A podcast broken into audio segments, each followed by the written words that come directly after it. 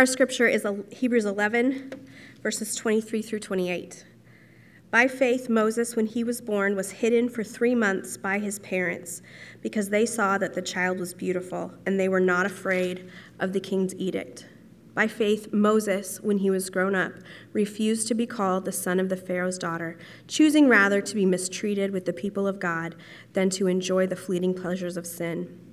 He considered the reproach of Christ greater wealth than the treasures of Egypt, for he was looking to the reward. By faith he left Egypt, not being afraid of the anger of the king, for he endured as seeing him who is invisible. By faith he kept the Passover and sprinkled the blood, so that the destroyer of the firstborn might not touch them. This is the word of the Lord.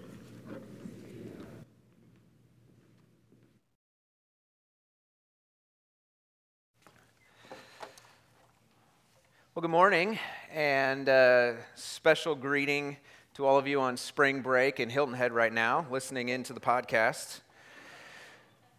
I know it's currently 70 degrees and sunny where you are not here. We could use a little bit of that weather here. And I feel like I could use it even right now. I've never been a particularly athletic person.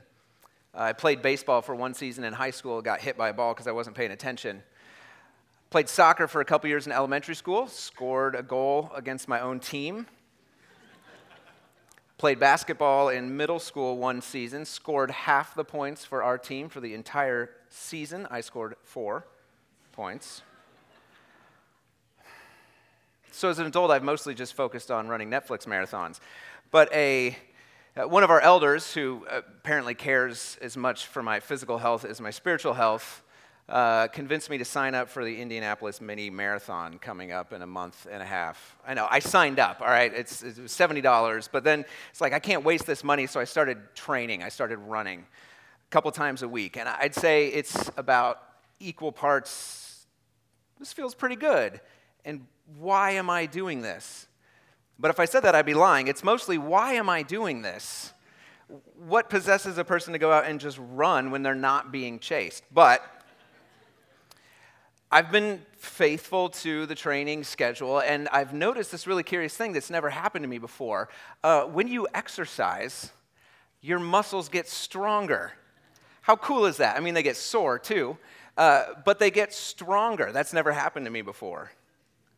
Practice, apparently, matters to performance. And there's something about repeated little stresses build up into greater strength that can withstand greater stresses. I say all that because faith is a muscle. Our faith is a muscle too, one that needs exercise, one that needs little stresses, one that needs to be worked and reworked, one that needs practice so that when it's really tested, it's there. We've been going through Hebrews chapter 11 during this season of Lent and reading the stories over and over and over again of people who exhibited faith not necessarily great faith, but faith in a great God. And over and over again, we've read, by faith, so and so did this and then that happened. By faith, this person did this thing and then that happened. And today we're shifting towards Moses. I mean, Moses' life, you could say, is a series of practices in which his faith gets exercised a little bit at a time so that it's there when he needs it to be, when it's really tested. Now, the author of this letter is writing to a group of people who are facing persecution, struggle, trial, uh, social rejection, their, uh, their money, their stuff, their possessions, their property is being taken away because they have become believers. And he's writing to them saying, You need a faith like Moses. We need a faith like Moses too. We need the ability to remain faithful to God when faithfulness is difficult. If we don't develop that kind of faith, the kind of faith that Moses had, then how are we going to endure when faithfulness is difficult? How do we stay faithful in faithless times? So, as you are swiping or scrolling or searching your way to Hebrews 11 23, uh, turn there, we're going to take a look at Moses. Because with Moses, the author of Hebrews is shifting his focus from the future, where he was talking about Abraham, to the present. How do believers function well in a society that is aligned against them? How do believers keep faith when opposition and affliction, trial and temptation is strong? How do we keep faith when courage is difficult, when the riches of the world are calling, when we're so easily moved by all the concerns around us instead of by God? How do we keep faith? It's a question we need to answer. So let's jump in. We're beginning in verse 23. Verse 23, the author is making a 400 year jump from verse 22. Verse 22 ended with Joseph in Egypt looking forward to the Exodus. And now in verse 23, the Exodus is here in the person of Moses. Take a look. Verse 23 By faith, Moses, or technically by faith, Moses' parents, when he was born, was hidden for three months by his parents because they saw that the child was beautiful and they were not afraid of the king's edict. They were not afraid of the king's laws. Now, remember the backstory if you're not familiar with it. Uh, it's important. Joseph, like I said, 400 years, he'd been highly positioned, highly respected in Egypt, but this is now four centuries later, and his influence has faded. And the number of Israelites has grown. They've been fruitful, they've multiplied, they've filled Egypt. And that's a problem for Pharaoh, for the king. So he enslaves the Israelites. He sets taskmasters over them to keep them working so hard that they can't think about putting together a rebellion, but they continue to increase in number. So he decides to do something about their fertility problem. He passes a law requiring that all Hebrew midwives, if as they're at a delivery, if the child is a boy, they have to kill it. If it's a girl, let her live. And Exodus 1 tells us but the midwives, the Hebrew midwives, feared God and did not do as the king of Egypt commanded them, but let the male children live. And Pharaoh calls them to account for it, brings them in and says, What's going on here? You're not holding up, you're not, obeying what I've told you to do. And, and they make an excuse. They say, We're sorry, Pharaoh. It's just that Hebrew women are so much stronger than Egyptian women. They've already given birth by the time we get there. They don't need us like your people do. So uh, by the time we get there, there's nothing we can do. Sorry. So he comes back with a stricter law, more comprehensive. Instead of commanding the Hebrew midwives, he commands his own people if any of you see a Hebrew boy under the age of one or so, an infant, throw it in the Nile. Girls, fine, let them live. Boys, food for the crocodiles, throw them in. And then Exodus 2 begins with the story of Moses. There's a couple living under these circumstances. They give birth to a baby boy, and the mother sees, Exodus says, that her son is a fine child, and she hides him for three months until he's too old and too loud to hide anymore. And then she goes ahead and obeys the law. She throws him in the Nile River. Only she puts him in a basket first that's waterproof and can float. She puts him in the reeds where uh, current won't take him downstream. Now, all of that story is background to what he's talking about in chapter 11, verse 23. By faith, Moses, when he was born, was hidden for three months by his parents because they saw that the child was beautiful and they were not afraid of the king's edict. They were not afraid of the king's laws. Now, both Exodus and Hebrews take pains to point out that there was something special about this baby. He was a fine child, or he was beautiful. It's not an accident. Anytime in Scripture that we get the physical description of somebody, that's on purpose. It, it has something to do with their story. And with this baby boy, it's probably not just that the parents were really proud of their kid, like, oh, isn't he beautiful? I mean, let's face it, most babies are really homely when they're born. But they looked at this one and said, there's, there's something beautiful about this baby. Something triggered for them a, a sense that, that God was going to do something with this child. Now, we don't really know what it, it means to say that he was a fine child or he was beautiful, and people have thrown out different ideas. Um, John Calvin, the 16th century French reformer, he, he said it's, it's probably not anything to do with the external appearance of the child because, like God, faith looks not on the outward appearance but on the heart. And so he writes, there was some mark of future excellency imprinted on the child, which gave promise of something out of the ordinary. Somehow, the parents were able to tell when Moses was born, this is the child that God has chosen to deliver us. And when they saw that, fear of the king's law, obedience to the king's law, went out the window. They were not afraid of the king's edict. They weren't afraid of the king's laws. They weren't afraid of Pharaoh which is remarkable. Remember, they are a persecuted, enslaved minority. They're subject to physical abuse, vocational slavery, emotional oppression, economic suppression, and all of your basic human rights violations. So they knew what would happen if they disobeyed the king's law. They knew what could happen if they got caught.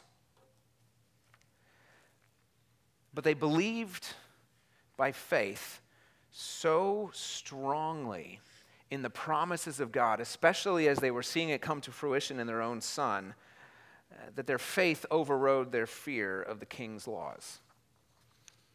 By faith, Moses' parents found courage to choose obedience to God rather than obedience to the king.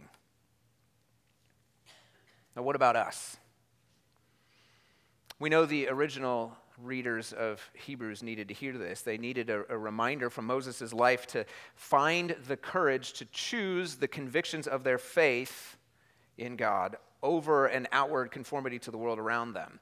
But what about us? We'll likely not find ourselves in a, in a position where we have to choose between the life of a child and obedience to the law, or even in the position that the uh, the Hebrew readers were in uh, originally of having their stuff taken away and being socially oppressed uh, for being believers. Our challenges are not that extreme. But it's a mistake to think that courage is only needed in the extreme circumstances. Courage is needed every day, and courage in small things trains our muscles in order to have courage in large things. One person has defined courage as not necessarily the absence of fear, rather, the decision to value greater things over lesser things. The decision to value greater things, faith or justice or, or another human being, over lesser things like health or reputation or even the loss of life. See, courage is the active choice to face down fear because the thing that is more, because there's a thing that we love that's more important than the thing we're afraid of losing. Okay, courage is the active choice to face down fear because we value something that we can achieve as more important than the thing that we stand or risk to lose, than the thing that we fear losing. Faith gave Moses' parents courage because by faith they saw something of greater value in the baby Moses than in their own comfort, in their own security, in their own lives. They said, This kid is worth dying for. So, what about us? How does our faith reorient the things we find valuable and the things we think are a little less valuable? How does our faith remind us to continually see God as most valuable so that we will have the courage to risk everything else in favor of Him. A lot of us are courageous, but maybe not for the right things. You know, a lot of us are willing to stand up and say, No, you can't do that. You can't go there when it's some slight against us, right? It's easy to be courageous about the thing you value most. It's very hard to be courageous for God's sake when He's not the one we value most. Faith leads to courage, but let's continue. There's a second example of faith from the life of Moses, this one of Moses' own doing in verse 24. Verse 24 By faith, Moses, when he was grown up, refused to be called the son of Pharaoh's daughter. choosing rather to be mistreated with the people of God than to enjoy the fleeting pleasures of sin. And in Exodus 2:11, you know, after baby Moses has been discovered by Pharaoh's daughter in the Nile, after baby Moses has been adopted by Pharaoh's daughter, after baby Moses is all grown up, Exodus 2:11 says, "One day Moses went out to his people and looked on their burdens." One day, Moses went out to his people and he looked on their burdens. Remember, they're slaves. And in the storytelling tradition that the author of Hebrews is, is pulling from as he recounts these highlights of faith from Moses' life, uh, that tradition saw in this verse in Exodus 2.11 a, an explicit renunciation of the rights and privileges of the palace. They read the phrase, Moses went out to his people as Moses' definitive decision to renounce the status he enjoyed in Egypt as a member of the royal household. He went out to his people. There was a time, 400 years before this, when, like Joseph, you could be both a prince in Egypt and an Israelite, but that time has passed. Moses cannot be both a prince in Egypt and an Israelite. The two identities are incompatible. He had to make a choice. He couldn't identify himself with both the Egyptians and the Hebrews. So he chose the side of the slave nation, which is completely ridiculous. He chose the side of the slave nation with all the contempt, all the loss of privilege that came with it. He chose that in preference to the substantial advantages and prospects which were his as the potential heir to Pharaoh.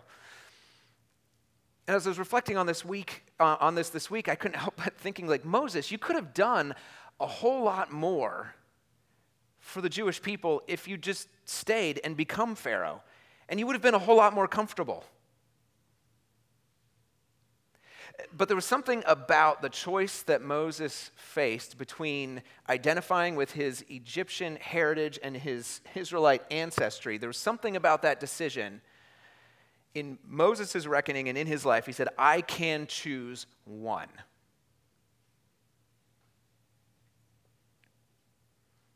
And in our world, I think we would choose the convenient one.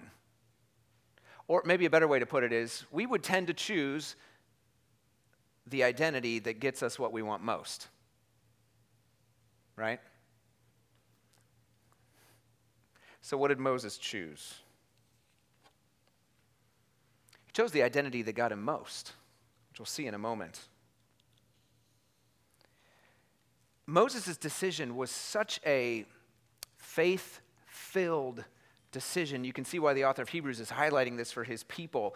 Uh, they're facing this choice of continuing to identify as a follower of Christ with all of the privation, the starvation, the social repression that comes along with it, or to renounce it, go back to their old identity, whether it's Jew or Greek, go back to their old identity and enjoy a, a renewed status within society.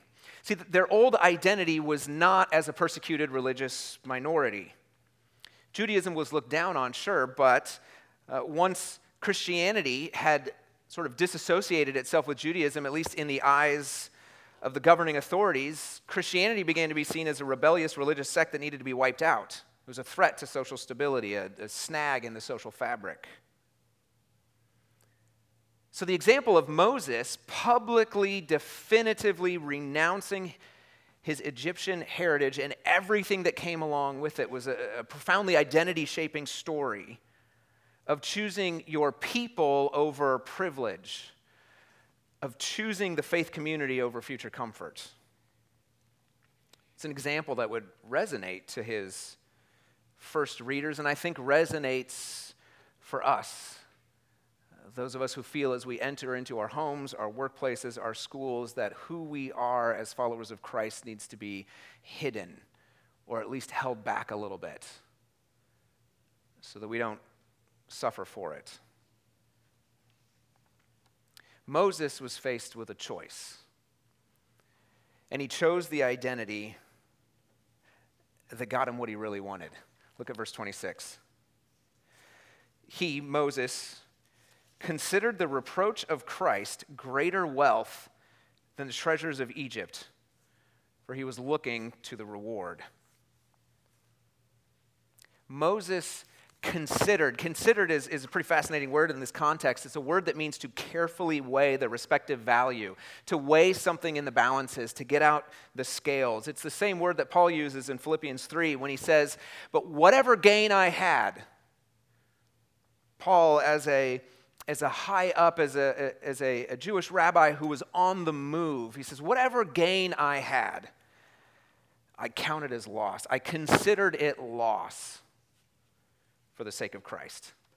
He says, Indeed, I count, I consider everything as loss because of the surpassing worth of knowing Christ Jesus my Lord. For his sake, I've gladly suffered the loss of all things, count them all as essentially nothing, something to be thrown away in order to gain Christ. Moses is looking at two futures. He's saying, on the one hand, I can stay in the king's palace, enjoy the treasuries of Egypt, have access to the quarters of power, the, the pleasure of getting anything and everything that I want whenever I want it. Or I can be forsaken, rejected, scorned, and maligned with the people of God. And he says it's a no brainer. The reproach of Christ is a greater wealth than the treasuries of Egypt. Why? I mean, how does somebody make a decision like that? It, it doesn't make sense to me, but it says he was looking to the reward. You see that phrase at the end of verse 26? He was looking to the reward. It doesn't say he was looking for a reward. When you're looking for a reward, you know, you're trying to earn it. You're trying to do something to earn a reward, to get a, a paycheck for what you've done. And no, he wasn't looking for a reward, he was looking to the reward. He was looking to something very specific. And reward, we need to remind ourselves, it, it doesn't mean that if you're a good boy, you'll get a cookie. Okay? Reward isn't some sort of cosmic recompense from God for all the bad stuff that you went through while following Him. As if He motivates us by offering us the divine equivalent of a bonus check when we get to heaven. Follow me and you'll get all this great stuff. See, in Scripture, reward is always it's always intrinsic to the activity. The, the reward is always related to the activity. It, it always naturally grows up out of the behavior that's being encouraged. Off and on over the last couple of years, I, have been trying to um, teach my daughter chess, convince her to, to begin to learn the game. And it's, it's going okay. I think we're still in that phase where if I'm going to get her to the table, I have to bribe her, you know, with extra Minecraft time or something like that. And right now, that's, that's not a, Minecraft is not a reward for playing. It's, it's a bribe because Minecraft is not intrinsic to the game of chess. They're not related to one another in any way. It's not like getting better at chess is going to make her better somehow at Minecraft. That's not the point. But eventually, and I'm taking this on faith, eventually, if we play enough, she'll want to come back to the table for the sake of the game, not for the bribe. Now, at first, it's going to be just coming back for the sake of maybe beating me and winning a game. And then eventually, it'll be coming back to the game because playing the game well and facing down a difficult opponent and doing your best, playing well and learning from the game, be, that becomes its own reward. You see the point? For somebody who puts in hours and hours and hours of, of doing something worth doing, the paycheck isn't the point. The reward of doing it well I should say, doing it well becomes its own reward. There's something intrinsic when we talk about a reward. It grows up out of the activity itself. So when Moses is facing down the choice between the treasuries of Egypt and the reproach of Christ, he considers the relative value of each of them and he decides, you know, the reproach of Christ is way more valuable than anything I can find in the royal storehouses. Because choosing to identify with God and with the people of God brings with it the intrinsic reward of knowing God. Moses gets to get God. And he says there's, there's nothing greater than that. Even if it's through reproach, even if it's through being maligned and rejected and scorned and forsaken, I still get God. And that is worth so much more than I could find in the treasuries of Egypt or in the fleeting pleasures of sin. He says none of those things are going to last. And when you put them on the scales next to the reward that comes from knowing God, they're nothing. The author of Hebrews is highlighting this example from Moses' life to say to us, to say to his first readers, don't look at the way your life used to be. Before you came to know who Christ is, before you became a follower of Jesus, before you were enlightened, don't look at the way your life used to be and just long for the past. Back then, your reward was all bound up in this life. And it ended when your life ended. He says, now you can look forward, like Moses, to an even greater reward, to a heavenly reward, to, to riches that come up out of faith itself. He's saying, I know it's hard, but don't, don't be tempted by the king's goods. Don't be tempted by what the world can offer you. As enticing as it is, it's nothing in comparison to the eternally lasting reward that is knowing God. All of the riches of this world will evaporate like mist in the sun of the presence of God. So don't be, don't be tempted by all this. Consider, think it through, think hard about it, weigh the two things in the balance. What would you rather have? a bunch of stuff that eventually fades and you can't take with you, with the eternal reward of knowing God. Faith gave Moses a perspective, the ability to weigh the value, to compare the value, and to choose to value the reward over riches. Faith gave Moses perspective to see what's really valuable. So, what about us? Of course, the original readers of Hebrews needed to understand this, but what about us? The difference between riches and rewards is kind of difficult for us, I think, to grasp because for many of us, riches is the reward. We work in order to get paid we do a chore and then we come in and ask our parents to give us something for it. We expect riches as our reward, but Moses shows that there's another way. Moses shows us it's possible to have everything, to have absolutely everything, and to throw it all away, to give it all up in favor of identifying with Christ. Moses wasn't using God to get something that he valued more. Moses wasn't choosing an identity, choosing a community, choosing a group of people to be with because it got him something he didn't already have. When Moses chose to identify with the people of God, he lost everything he had. He rejected his Egyptian identity and then for 40 years was rejected by his Hebrew identity. Moses gave up everything because faithfulness to God and the reproach of Christ was worth more than anything he had to give up. So, what about us?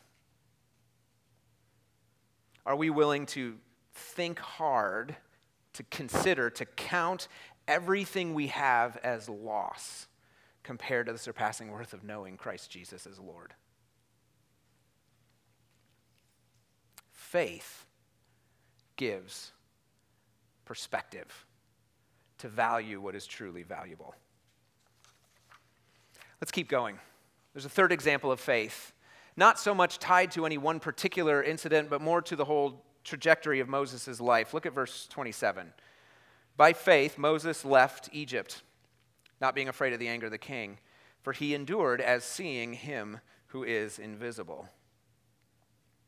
And over the sum total of Moses' life in Egypt, this verse refers to his upward trajectory, his movement from fear to fearlessness. from fleeing Egypt as a rash young man in fear of uh, Pharaoh's anger to coming back 40 years later, facing down Pharaoh during the plagues, to leading the Exodus in triumph, to standing fearlessly before a pursuing army. Uh, Moses' life and his leadership moved from rash actions and emotional extremes to a calm and a confident fearlessness. And I'd love to know the key to that. I'd love to know how to stand in the face of anger and not be moved. You know, anger is probably one of the most mobile of all emotions. The person feeling anger is often moved further, faster, and to more extremes than they originally intended. And the person facing down the anger finds themselves moving in ways that they later regret. So, how did how does Moses face down Pharaoh's anger without giving in to fear, without moving or being moved by it? Well, verse 27, the rest of it gives us the clue, the key, the hint, I think. By faith, Moses left Egypt, not being afraid of the anger of the king. He endured as seeing him who is invisible.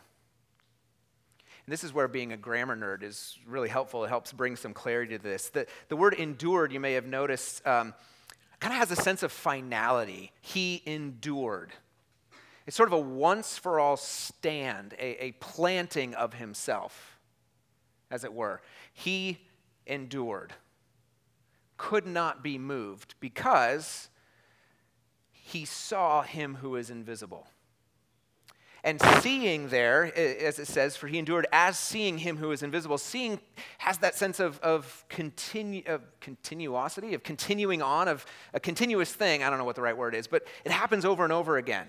He keeps on seeing the one who is invisible, he keeps looking towards the invisible one. How was Moses so stable? How was he planted in one place, not moved by Pharaoh's anger?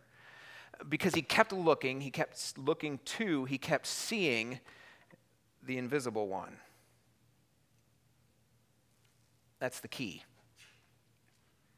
In between Moses' flight from Egypt in fear, as a young man to his return 40 years later to lead the people out of Exodus, he spent the time in between essentially wandering in the wilderness in Midian. But he got married, he started a family uh, but it was in the wilderness that he met God face to face. Maybe you remember the story of the burning bush. Moses is out shepherding some sheep along. He comes across a bush that's on fire, but it's not being burned up. It just keeps burning. And he gets a little closer to see what's going on. And he hears a voice.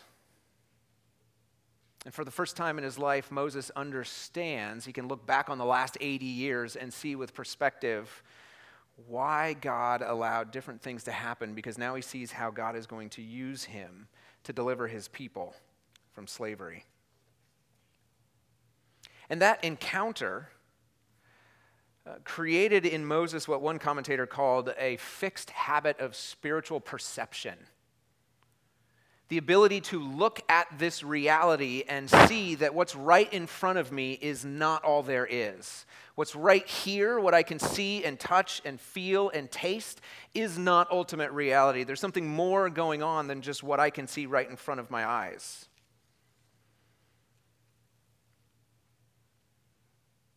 Gave Moses the ability to see reality through the lens of who God is and what he's promised to accomplish. But the point that the author of Hebrews is making is not about the extraordinary nature of Moses' experiences. He doesn't even mention the burning bush, the pillar of fire and smoke. He doesn't, he doesn't mention that here. His point is on the much more common, regular, everyday, just like you and me, exercise of faith. So, how was Moses able to face down the king's anger and not be moved? Well, it says he endured, he persevered, because through faith he continually turned his gaze back to the invisible one. He endured because his, his faith gave him the ability to see that the king's anger is temporary, it's impermanent, it's ephemeral, it's, it's fleeting, it has no more impact than your standard tantrum. But God's grace is permanent and fixed, final, stable. Moses was not moved by the king's anger because by faith Moses found a stability to be moved only by God, not by Pharaoh. So again, I ask, what about us? We know the original hearers needed to understand this in the life that they were facing. What about us? Well, I think Moses' life reminds us that we are never more stable than the foundation upon which we stand. We are never more stable than the thing that we're standing on. If you stand on shaky ground, it doesn't matter how strong you are and how planted you think you are. If the ground falls away from underneath you, you're not stable. So, what are you standing on? What are you basing your life on? You're never going to be more stable than the thing that you're basing your life on. If you stand on your wealth, then what do you have left when your wealth abandons you? How stable will you be? If you're standing on your desirability, your attractiveness, what do you have left when the inevitable aging process catches up and you're no longer outwardly desirable? What is your life built on then? If you stand on your family, what do you have left when your family doesn't turn out the way you want it to? When you don't get married or don't have kids or can't have kids, or you have kids and you raise them one way and they end up going a different direction, how stable can you be if you're standing on your family? We could talk about performance at school or work, intelligence or competence, social acceptance, uh, your ability to rise through the ranks at your job, to, to collect the things you, you need in order to feel secure. But how stable are you if those are the things that you're ultimately standing on? There's a foundation being offered to us by faith. A foundation that never moves, that never quakes. And when the other things that we look to fall away, it's only so that we can be more deeply rooted in the foundation we're being offered. By faith, Moses found that foundation. He found the stability to be moved by God whenever God said, Go, and to not give an inch in the face of Pharaoh. What about us? What about us? How does our faith give us courage, perspective, stability? How does our faith give us courage and perspective and stability to remain faithful in faithless times? As we've been reading through Hebrews 11, we've been challenged to look at the lives of faith that these men and women that we're talking about have exhibited.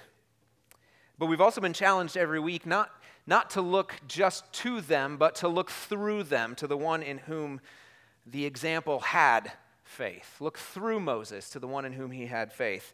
Uh, you know, Moses, we're told, could endure because he saw him who is invisible.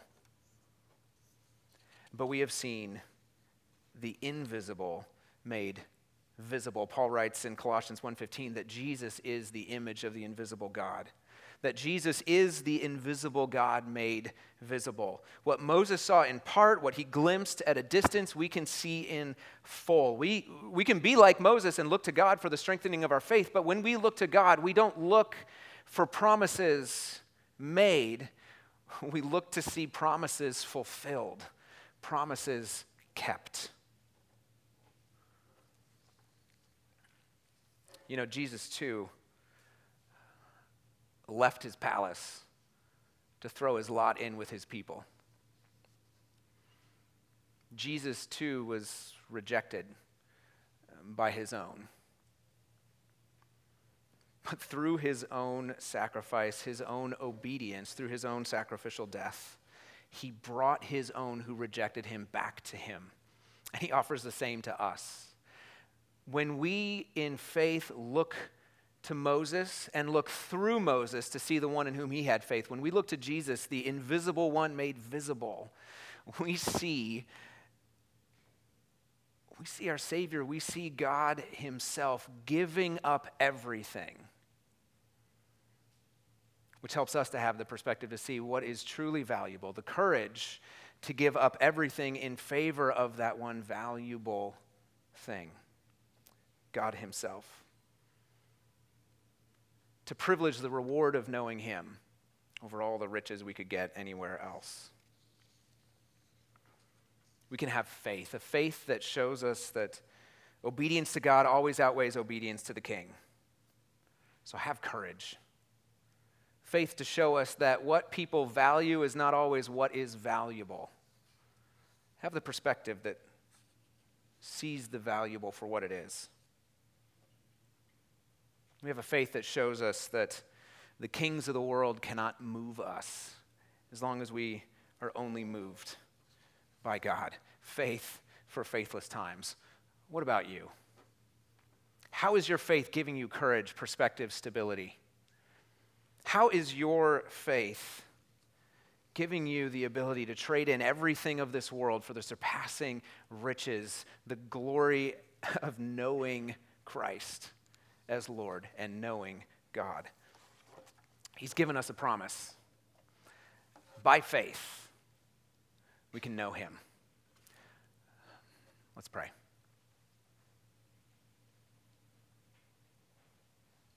God, you've given us a promise that we don't deserve, that we can hardly believe, that through faith in your Son who gave himself for us, we can know him. We can find union and communion with you in, in this life and even more completely in the next. Help us in this world to have the courage to act on our, our sight of what is truly valuable, to be moved by you and stand firm in the face of everything that does not come from you. We pray in Jesus' name. Amen.